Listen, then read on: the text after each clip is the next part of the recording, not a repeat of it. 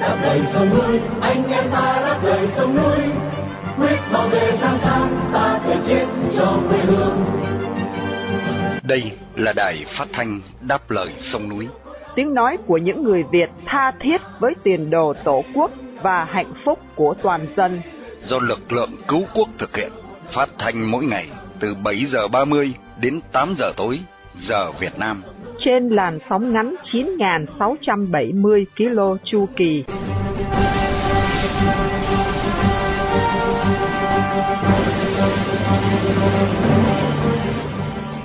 Mỹ Linh xin kính chào quý thính giả. Trong buổi phát thanh hôm nay, Chủ nhật ngày 9 tháng 4 năm 2023 và là buổi phát thanh lần thứ 4348 của đài Đáp Lời Sông Núi. Sau phần tóm lược những tin quan trọng trong ngày, mời quý thính giả theo dõi tiết mục Việt Nam tuần qua. Giữa chương trình là phần nói với người Cộng sản và sau cùng là tiết mục trả lời thư tín.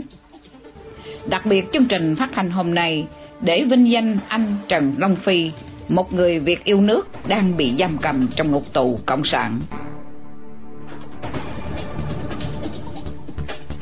Sau đây, mời quý thính giả theo dõi bản tin tóm lược với Khánh Ngọc và Minh Dương.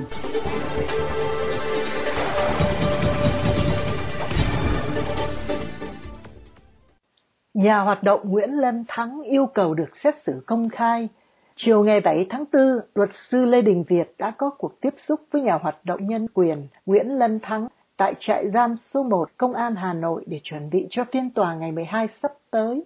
Luật sư Lê Đình Việt cho biết thân chủ của ông yêu cầu được xét xử công khai thay vì bị đưa ra xử kín. Luật sư Việt dẫn lời ông Thắng nói rằng việc xử kín sẽ ảnh hưởng đến quyền lợi, trong đó quyền bào chữa sẽ không được bảo đảm và rằng phiên tòa sẽ không được diễn ra bình thường. Luật sư Lê Đình Việt cho biết ông Nguyễn Lân Thắng đã có đơn gửi Tòa án Nhân dân thành phố Hà Nội từ ngày 15 tháng 3 đề nghị được tiếp cận hồ sơ vụ án, yêu cầu cán bộ trại tạm giam cung cấp giấy bút để chuẩn bị cho việc tự bào chữa và đối chất với người giám định của Sở Thông tin và Truyền thông Hà Nội trước hoặc tại phiên tòa, nhưng đến nay các yêu cầu này chưa được giải quyết. Phiên tòa Cộng sản kết tội ông Thắng sẽ diễn ra sáng ngày 12 tháng 4 dưới hình thức xử kín, một điều bất thường đối với các vụ án xét xử những người bất đồng chính kiến hàng ngàn người dân Miến Điện chạy sang Thái Lan tị nạn. Chính quyền Thái Lan cho hay kể từ hôm thứ Tư ngày 5 tháng 4, khoảng 10.000 người dân Myanmar đã chạy sang nước này để tránh các cuộc giao tranh quyết liệt giữa quân đội và một nhóm vũ trang thiểu số. Đây là một trong những đợt di tản lớn nhất kể từ khi quân đội lật đổ chính phủ dân chủ của bà Aung San Suu Kyi cách đây hai năm. Đa số những người bỏ chạy thuộc thị trấn Sri Keko do quân đội Miến kiểm soát và là nơi có nhiều sòng bạc do người Trung Quốc sở hữu. Theo Liên Hợp Quốc, hơn 3.200 người đã bị giết, khoảng 1,4 triệu người bị mất nơi ở và gần 1 phần 3 dân số Myanmar cần viện trợ kể từ sau cuộc đảo chính hồi tháng 2 năm 2021. Quân đội Myanmar do tăng đàn áp nổi dậy dân sự nhắm vào các trường học, trạm xá và làng mạc. Chính quyền quân Việt cho rằng việc mở các trường tư và trạm xá tư là một mối đe dọa đến sự tồn vong của họ.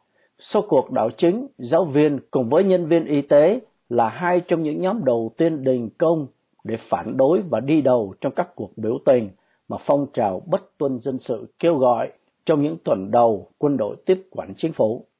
Tháng 5 năm 2020, khoảng 150.000 giáo viên và giảng viên đại học bị cho thôi việc. Trung Cộng tập trận quanh Đài Loan nhằm trả đũa cuộc gặp giữa bà Thái Anh Văn và Chủ tịch Hạ viện Mỹ. Trung Quốc bắt đầu cuộc tập trận quân sự kéo dài 3 ngày quanh Đài Loan, bắt đầu vào thứ Bảy nhằm trả đũa cuộc gặp của Tổng thống Đài Loan Thái Anh Văn với Chủ tịch Hạ viện Mỹ Kevin McCarthy ở Los Angeles. Trung Cộng tuyên bố đây là lời cảnh báo nghiêm trọng đối với lực lượng ly khai đòi độc lập của Đài Loan cũng như sự thông đồng và khiêu khích của các thế lực bên ngoài, đồng thời là hành động cần thiết để bảo vệ chủ quyền quốc gia và toàn vẹn lãnh thổ. Cũng vào sáng thứ Bảy, Bộ Quốc phòng Đài Loan cho biết, trong vòng 24 giờ trước đó, họ đã phát hiện 4 máy bay Trung Cộng trong khu vực phòng không của mình, nhưng đây không phải là một con số bất thường, Đài Loan cho hay sẽ phản ứng một cách bình tĩnh. Bắc Kinh đưa ra thông báo về cuộc tập trận cũng chỉ vài giờ sau khi Tập Cận Bình tiếp đón các nhà lãnh đạo cấp cao châu Âu, trong đó có Tổng thống Pháp Emmanuel Macron. Ngũ giác đài điều tra vụ rò rỉ kế hoạch tấn công ở Ukraine của Mỹ và NATO. Tờ New York Times tung tin hôm 6 tháng 4 rằng bản kế hoạch tấn công mật của Mỹ và NATO ở chiến trường Ukraine đã bị rò rỉ, đăng tải trên các trang mạng xã hội Twitter và Telegram. Ngũ giác đài hiện đang điều tra xem ai đứng sau các việc rò rỉ thông tin mật này. Các nhà phân tích quân sự nói rằng những tài liệu dường như đã được sửa đổi ở một số chỗ so với nguyên bản ban đầu, như phóng đại ước tính của Mỹ về số thiệt mạng trong chiến tranh của phe Ukraine và thu nhỏ số thiệt mạng của phe Nga. Các nhà phân tích phỏng đoán rằng những sửa đổi ấy có thể là các nỗ lực đánh lạc hướng thông tin của Moscow, nhưng những tình tiết được tiết lộ từ các tài liệu gốc xuất hiện dưới dạng những bức ảnh về các biểu đồ cung cấp vũ khí được dự tính, sức mạnh của quân đội và những kế hoạch khác đã thể hiện sự vi phạm đáng kể của tình báo Mỹ trong nỗ lực yểm trợ Ukraine. Các quan chức chính phủ Biden đã cố gắng xóa bỏ các thông tin này, nhưng tới tối thứ Năm vẫn chưa thành công. Ông Michael Kaufman, giám đốc nghiên cứu về Nga tại CNA, một viện nghiên cứu ở Arlington, Virginia, đã nói, cho dù những tài liệu này có xác thực hay không, thì mọi người nên quan tâm đến những chi tiết do các nguồn tin của Nga công bố. Theo các quan chức Mỹ và châu Âu, ngay từ đầu cuộc chiến, các quan chức Ukraine đã do dự về việc chia sẻ kế hoạch chiến đấu của họ với Hoa Kỳ vì sợ bị rò rỉ. Vào mùa hè năm ngoái, các quan chức tình báo Mỹ từng than phiền rằng họ thường hiểu rõ về các kế hoạch quân sự của Nga hơn là của Ukraine. Ông Macron thất bại thuyết phục ông Tập về chiến tranh Ukraine. Tờ Politico có bài đưa tin về chuyến thăm Trung Cộng của Tổng thống Pháp Emmanuel Macron và nhận định Chủ tịch Tập Cận Bình không có dấu hiệu thay đổi quan điểm của cuộc xâm lược của Nga tại Ukraine sau cuộc hội đàm hôm thứ Năm với người đồng cấp Pháp Emmanuel Macron. Vào ngày thứ hai trong chuyến thăm của Macron tới Trung Cộng, ông Tập đã đưa ra quan điểm lâu nay về cuộc xâm lược nói rằng tất cả các bên đều có mối quan ngại hợp lý về an ninh và không đưa ra gợi ý nào rằng ông sẽ sử dụng ảnh hưởng của mình để giúp chấm dứt nó. Trung Quốc sẵn sàng cùng với Pháp kêu gọi cộng đồng quốc tế duy trì lý trí và bình tĩnh. Đó là điều mà các nhà lãnh đạo Hoa Lục nói trong một cuộc họp báo tại Đại lễ đường Nhân dân ở Bắc Kinh. Tổng thống Pháp đến Trung Quốc hôm thứ Tư với hy vọng thúc đẩy Trung Quốc dùng ảnh hưởng với Nga để chấm dứt xung đột và kêu gọi Bắc Kinh lên tiếng phản đối mối đe dọa của Điện Kremlin đặt hỏa tiễn hạt nhân ở Belarus. Trong cuộc gặp riêng với ông Tập, ông Macron đã nêu lên mối lo ngại của phương Tây về việc Bắc Kinh sẽ cung cấp vũ khí cho Nga. Một nhà ngoại giao ẩn danh thuật lại, Tổng thống Macron kêu gọi ông Tập đừng cung cấp vũ khí cho Nga để trợ giúp cuộc xâm lược Ukraine. Ông Tập trả lời, cuộc chiến đó không phải của ông ấy, nhưng nhà lãnh đạo Pháp dường như không tiến xa được về chủ đề này.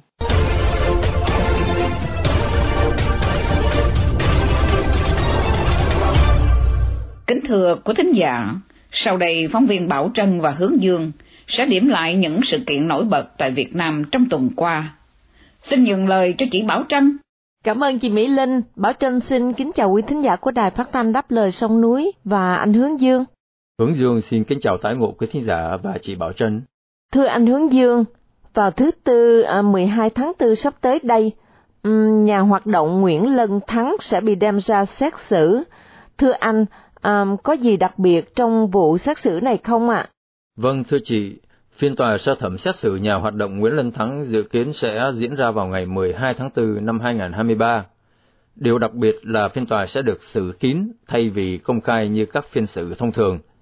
Thông báo trên được à, tòa án thành phố Hà Nội đưa ra hôm 30 tháng 3, chỉ 6 ngày sau khi Viện Kiểm sát cung cấp ra bản cáo trạng với nhà hoạt động trên. Ông Nguyễn Lân Thắng, 48 tuổi, một nhà hoạt động nhân quyền sinh sống tại Hà Nội. À, ông bị bắt hôm 5 tháng 7 năm 2022. Ông bị cáo buộc vi phạm Điều 117 Bộ Luật Hình sự, làm tàng trữ, phát tán hoặc tuyên truyền thông tin, tài liệu, vật phẩm nhằm chống nhà nước Cộng hòa xã hội chủ nghĩa Việt Nam. Phiên xử khiến ông Nguyễn Lân Thắng diễn ra trong bối cảnh giới luật sư nhân quyền Việt Nam đang bị đàn áp dữ dội. À, ít nhất năm luật sư, những người chuyên nhận bào chữa cho các vụ án chính trị, đang đối mặt với những cáo buộc tùy tiện từ nhà cầm quyền. Giới hoạt động trong nước lo lắng sẽ không được biết bất cứ thông tin gì về ông Thắng trong phiên tòa sắp tới. Vào tuần qua, một cựu tù nhân lương tâm tiếp tục bị công an khủng bố. Anh có tin thêm gì về việc này?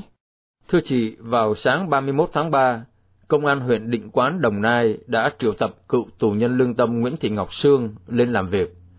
Lý do bà Sương giải thích là vì hai ngày trước, bà đã đến trụ sở Tòa án Nhân dân tỉnh Đồng Nai để quan sát phiên tòa phúc thẩm của YouTuber Nguyễn Thái Hưng và vợ chưa cưới Vũ Thị Kim Hoàng. Bà bị an ninh đuổi khỏi khu vực xử án, sau đó bị triệu tập. Tại buổi làm việc, một công an mặc thường phục, không đeo bảng tên đã tuyên bố từ nay cứ mấy ngày tôi sẽ thăm chị một lần.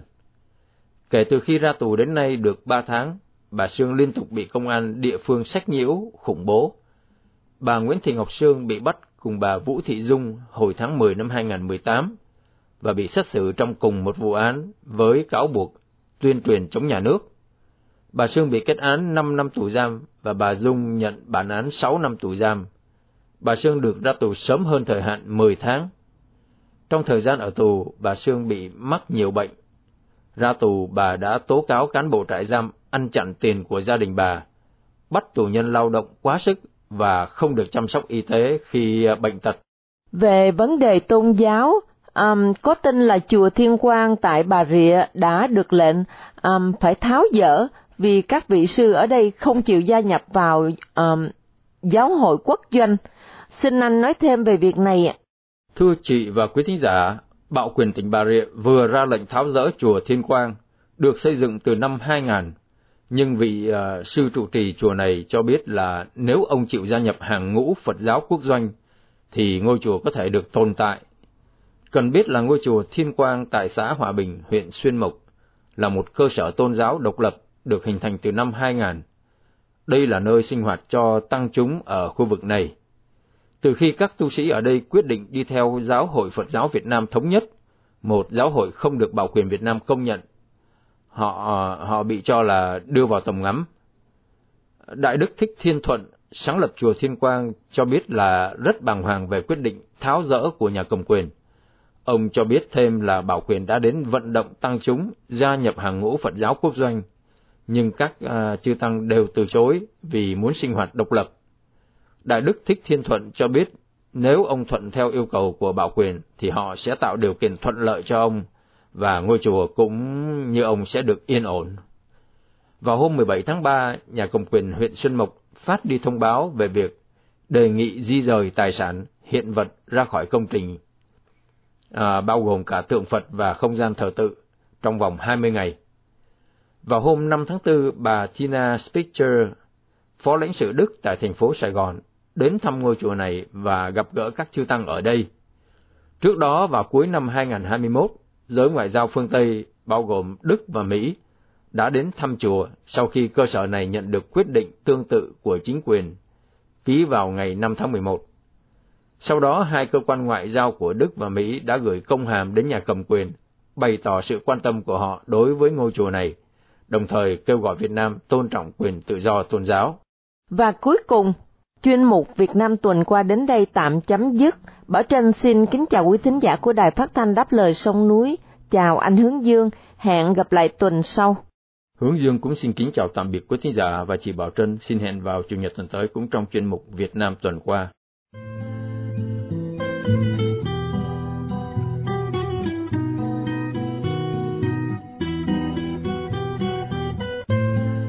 Tiếp theo đây, mời quý thính giả theo dõi chương mục nói với người Cộng sản. Đây là diễn đàn để trình bày với các đảng viên Đảng Cộng sản Việt Nam, đặc biệt những người đang phục vụ trong guồng máy công an và bộ đội của chế độ hiện hành. Nói với người Cộng sản do tiếng văn biên soạn qua sự trình bày của Hoàng Ân.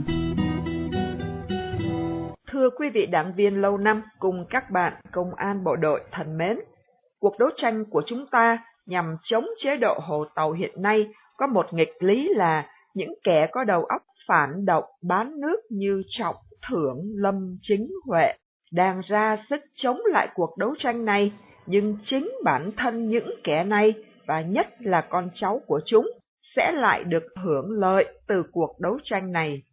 Bởi cuộc đấu tranh chống độc tài độc đảng hiện nay là cuộc đấu tranh nhằm mang lại tự do bình đẳng và phẩm giá cho tất cả mọi người, không phân biệt đảng phái nguồn gốc quá khứ.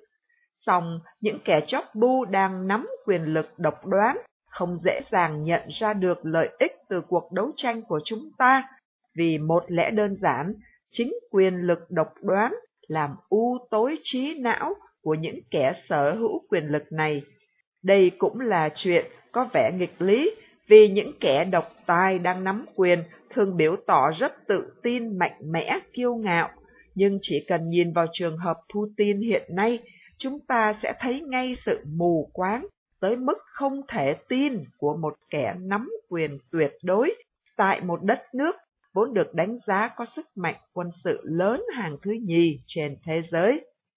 Báo chí gần đây mới tiết lộ nhiều thân tín của Putin đã can Putin không nên khởi chiến đánh Ukraine, nhưng chính quyền lực tuyệt đối, chính thể chế độc tài do Putin dựng lên đã đẩy Putin vào sự mù quáng, vào viễn cảnh đen tối không có lối thoát, tiếp tục đánh để nướng dân và bị lật đổ hay rút lui để mất sạch uy tín với bộ hạ và cũng sẽ bị lật đổ. Thưa anh chị em và quý vị, để dễ nhìn hơn vào sự mù quáng do quyền lực độc tài tạo ra, chúng ta nên nhìn theo một lăng kính ngược lại.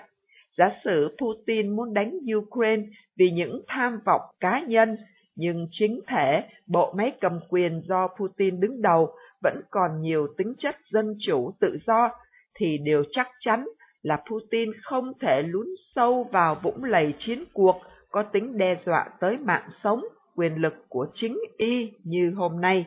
Tại sao? Chúng ta chỉ cần hình dung là chính những thân tín có ý kiến trái ngược với Putin do không sợ bị trả thù sẽ dùng quyền tự do của mình để công khai phản đối Putin trên báo chí. Sự phản đối công khai này sẽ làm cho công luận Nga nhìn thấy sự tệ hại, nguy hiểm của Putin đối với chính bản thân họ và toàn nước Nga. Chỉ riêng sự phản đối này cũng đủ làm cho Putin phải bớt mù quáng để thay đổi quan điểm, hoặc nếu Putin vẫn ngoan cố với ý định tấn công Ukraine thì cũng không thể thực hiện nổi. Dù thế nào, kết quả vẫn là làm cho Putin không bị rơi vào những hành động mù quáng, nguy hiểm cho nước Nga và cho chính y như đang diễn ra hiện nay. Trong một thể chế dân chủ, còn vô vàn cách thức và khả năng khác giúp cho kẻ cầm quyền bớt u tối, bớt mù quáng trong các toan tính khi được nắm quyền. Chính vì vậy, những người đứng đầu các thể chế dân chủ, dù không thể tránh được mọi sai lầm, nhưng họ luôn là những nhà lãnh đạo ít hoặc không mắc phải các sai lầm chết người như bọn cầm quyền độc tài. Sự ồn ào huyên náo của chính thể dân chủ Mỹ hiện nay xoay quanh ông cựu tổng thống Donald Trump cũng là một minh chứng rõ cho chúng ta thấy thể chế dân chủ mang lại lợi ích thiết thực giúp cho người cầm quyền, dù có cá tính mạnh tới mức nào, cũng phải dè chừng trước các quyết định, tức khả năng mù quáng luôn ở mức thấp nhất. Trái lại, những kẻ cầm quyền ở Việt Nam hay Trung Cộng là những kẻ có khả năng mù quáng ở mức cao nhất, nguy hiểm hơn, tệ hại hơn vì khả năng mù quáng của bọn cầm quyền này là vô giới hạn, tức là chúng có thể nghĩ ra hoặc thực hiện những việc tai quái điên rồ có thể gây nguy hại cho chính chúng mà không ai có thể hiểu nổi. Sự kỳ quái này đã được nhà bác học vĩ đại Albert Einstein thâu tóm rất hóm hỉnh là vũ trụ hết sức rộng lớn và mênh mông, nhưng còn có giới hạn, song sự mù quáng ngu dốt của con người cũng rộng lớn và mênh mông, nhưng vô giới hạn. Chỉ có sự mù quáng vô giới hạn do quyền lực độc tài mới có thể giải thích được tại sao Tập Cận Bình lại sang thăm Nga để bắt tay với Putin ngay sau khi Tòa án Hình sự Quốc tế phát lệnh truy nã tội phạm đối với Putin. Chỉ có sự mù quáng độc tài mới giải thích nổi tại sao Trọng và đồng bọn vẫn ngoan cố bám vào Trung Cộng khi toàn bộ khối phương Tây đã thức tỉnh trước tham vọng phi nhân tàn ác của chính quyền Trung Cộng. Song chính những điều này cho chúng ta thấy rằng cuộc đấu tranh của chúng ta dù không dễ dàng nhưng rất sáng lạ, bởi chúng ta là những người có khả năng sáng suốt hơn bọn độc tài. Đến đây, Hoàng Ân cùng Tiến Văn xin tạm biệt và xin hẹn quý vị quý bạn trong chương trình tuần sau. Đài thanh đáp lời sông núi Quý thính giả đang nghe chương trình phát thanh đáp lời sông núi do lực lượng cứu quốc thực hiện từ ngày 15 tháng 5 năm 2011. Thính giả khắp nơi có thể nghe chương trình phát thanh trên YouTube, Facebook và website radio đáp lời sông núi viết tắt.com. Thính giả tại Hoa Kỳ có thể nghe đài qua số điện thoại 1 425 585 1550 hoặc 1605 781 9802.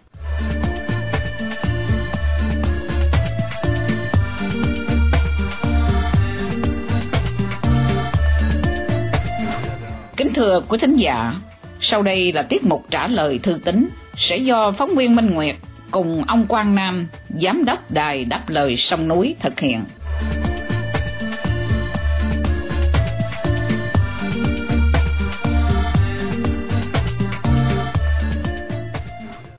Nguyệt xin mến chào quý thính giả đài đáp lời sông núi. Thưa quý vị, tuần này chúng tôi xin lựa chọn để trả lời một số thư được thính giả gửi đến sớm nhất với những đề tài đang được công luận đặc biệt quan tâm. Vì thời lượng phát sóng có hạn, chúng tôi xin trả lời các thư khác qua email hoặc điện thoại. Rất cảm ơn và mong tiếp tục nhận được sự quan tâm, đóng góp của quý thính giả dành cho chuyên mục trả lời thư tín. Đầu tiên là thư của bà Nguyễn Thị Tâm ở Phú Thọ, hỏi Vụ việc bốn nữ tiếp viên hãng hàng không Việt Nam Airlines vận chuyển hơn 11 kg ma túy được trả tự do với lý do không đủ căn cứ để truy cứu trách nhiệm hình sự, khiến công luận đặt ra nhiều nghi vấn. Xin hỏi, ngoài lý do được công an công bố, còn lý do nào khác không, thưa quý đài? Minh Nguyệt xin mời anh Quang Nam. Thưa bà Tâm, việc bốn nữ tiếp viên hãng hàng không Việt Nam Airlines vận chuyển hơn à, 11 kg ma túy được trả tự do chỉ sau vài ngày bị tạm giam đã gây bất bình cho dân chúng sự việc này xảy ra đã gần một tháng, nhưng vẫn là đề tài thu hút sự quan tâm, bình luận của công chúng. Do vậy, để tránh lặp lại các quan điểm, bình luận cũng như phân tích như à, chúng ta đã thấy trong suốt ba tuần qua, chúng tôi chỉ xin đưa ra vài vụ án điển hình để chúng ta cùng so sánh. Qua đó, thấy được cái bản chất của cái gọi là công lý và luật pháp kiểu Cộng sản Việt Nam. Thứ nhất, ngày 29 tháng 6 năm 2016, Tòa án Thành Hồ đã tuyên án tử hình đối với bà lão Nguyễn Thị Hương, 73 tuổi, quốc tịch Úc, với cáo buộc vận chuyển 2,8 kg ma túy. Điều đáng chú ý là bà Hương không hề biết đó là ma túy, mà tưởng đó là xà bông. Dù có đủ chứng cứ để chứng minh lời khai của bà là sự thật, và chính phủ Úc cũng đã can thiệp để bà được trở về Úc nhưng bà Hương vẫn bị Cộng sản Việt Nam tử hình. Sự kiện thứ hai là vào ngày 16 tháng 3 năm 2017, Tòa án Nhân dân huyện Châu Thành tuyên xử anh Nguyễn Văn Khang, sinh năm 1997, thường trú ở ấp Phước Trung, xã Mông Thọ, 7 năm tù vì anh Khang đã ăn trộm một con vịt.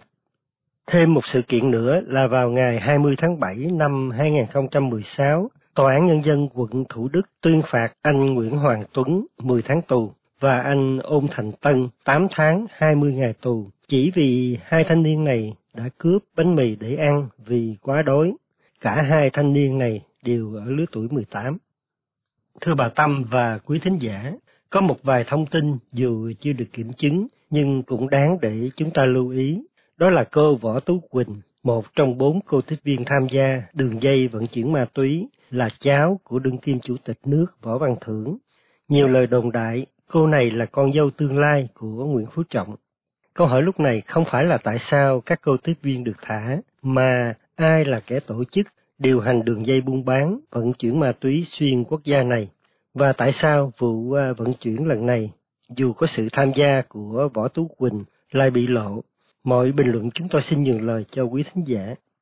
Và thư của ông Lê Quốc Vận ở Tiền Giang hỏi, Thưa quý đài, chúng tôi được biết ngày 12 tháng 4 tới đây, Tòa án Hà Nội sẽ đưa nhà hoạt động nhân quyền Nguyễn Lân Thắng ra xử kín đối với hầu hết các vụ án chính trị, dù có thông báo xét xử công khai thì ngay cả người thân ruột thịt hoặc vợ chồng của bị cáo cũng không được vào chứng kiến phiên xử. Vậy tại sao trường hợp ông Thắng lại bị xử kín? Đây cũng là câu hỏi của ông Vương, ông Quý ở Bắc Cạn, ông Xuân ở Sóc Trăng và một nhóm người hưu trí ẩn danh ở Hà Nội. Thưa ông Vận và quý thính giả, trước hết cần à, khẳng định vụ án của ông Nguyễn Lân Thắng không nằm trong diện phải xử kín, chiếu theo luật pháp hiện hành. Và đúng như ông nhận định, đối với một vụ án chính trị, dù được thông báo xét xử công khai, thì không một ai, kể cả thân nhân của bị cáo, được vào tham dự, trong khi luật pháp quy định ai cũng có thể vào quan sát, theo dõi phiên tòa. Trong một phiên tòa xét xử kín, chỉ có hội đồng xét xử, kiểm sát viên, thư ký phiên tòa, bị cáo, đương sự và những người tham gia tố tụng do hội đồng xét xử triệu tập nếu xét thấy cần thiết. Còn lại, không một ai khác được ở lại phòng xét xử để theo dõi diễn biến của phiên tòa, kể cả nhà báo, hai người thân của bị cáo, đương sự. Do vậy, theo chúng tôi, nhà cầm quyền đưa ông Nguyễn Lân Thắng ra xét xử kín nhằm mục đích như sau. Thứ nhất là ngăn chặn bạn bè, những người hoạt động nhân quyền và những người ủng hộ ông Thắng đến khu vực tòa án. Điều này đã được áp dụng với tất cả các vụ án chính trị trước đây. Thứ hai là ông Nguyễn Lân Thắng là thành viên của dòng tộc Nguyễn Lân, một trong những dòng tộc nổi tiếng tại Việt Nam với nhiều nhân vật có công với chế độ. Một số người hiện đang giữ chức vụ cao trong guồng máy nhà nước. Nếu xét xử công khai thì gia đình, bà con của ông Thắng sẽ yêu cầu được đến tham dự phiên tòa. Do vậy, đặt nhà cầm quyền vào tình thế rất là khó xử. Chỉ có lựa chọn hình thức xử kín mới bưng bít che giấu được bản chất của không chỉ một mà là tất cả các vụ án chính trị khỏi sự phán xét của chính những người đang phục vụ trong guồng máy chế độ độc tài. Thêm nữa là bịt miệng với luật sư, những người tham gia bào chữa cho ông Thắng tại tòa. Theo quy định, với một phiên xử kín thì luật sư chỉ được phép thông báo về ngày, giờ, địa điểm diễn ra phiên xử và kết quả của phiên tòa. Ngoài ra không được tiết lộ các thông tin diễn biến về phiên tòa. Thông thường đối với một vụ án chính trị, các luật sư đều tường thuật những diễn biến chi tiết quan trọng trong phiên xử sau khi tòa kết thúc đặc biệt là về thái độ của thân chủ trước phiên tòa. Việc làm chứng cho thái độ hiên ngang của những nhà đấu tranh trước tòa luôn khiến nhà cầm quyền bẻ mặt, và chúng tôi e rằng sau phiên tòa của ông Nguyễn Lân Thắng, hình thức xử kín này có thể sẽ được áp dụng cho nhiều vụ án chính trị trong tương lai. Dạ vâng, Minh Nguyệt xin cảm ơn quý thính giả đã theo dõi một trả lời thư tín của Đài Đáp Lời Sông Núi ngày hôm nay. Minh Nguyệt xin hẹn gặp lại quý vị và anh Quang Nam vào một trả lời thư tín kỳ tới. Xin mến chào tạm biệt.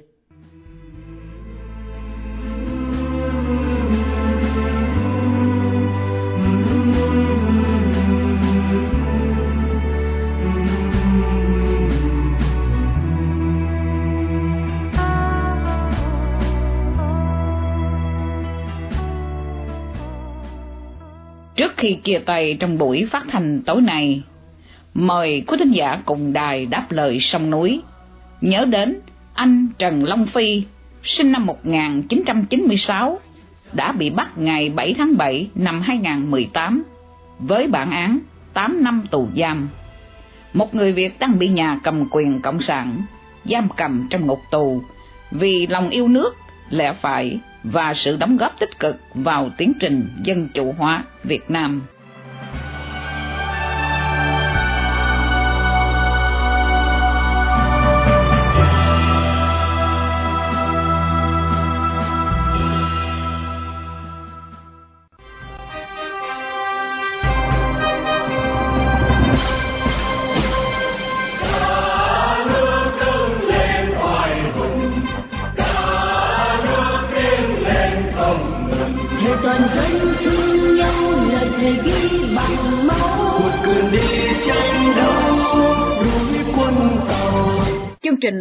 Đáp lời sông núi hôm nay đến đây là chấm dứt hẹn gặp lại quý thính giả trong chương trình tối mai vào lúc 7 giờ 30.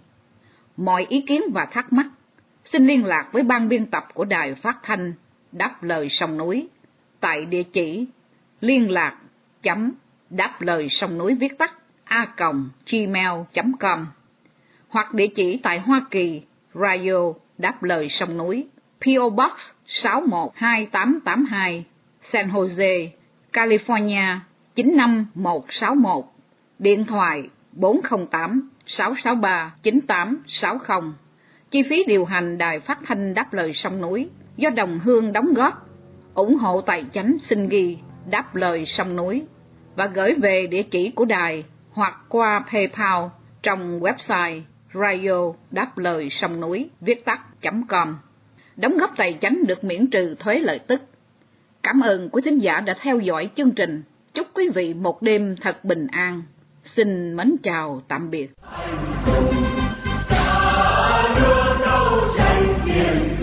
Vì tình yêu